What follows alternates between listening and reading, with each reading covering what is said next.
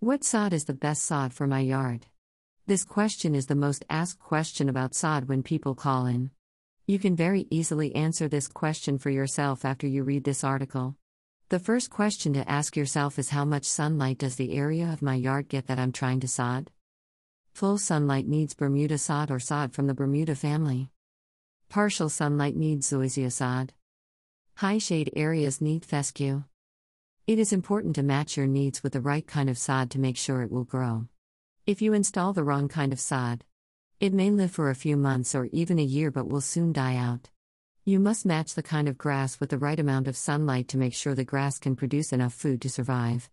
Some sod moves faster, grows faster, and has more aggressive tendencies, which means it will need to make more food to support these activities, and vice versa. The grasses that grow slower and have a smaller checklist of things to do for the day need less sunlight to make a smaller amount of food.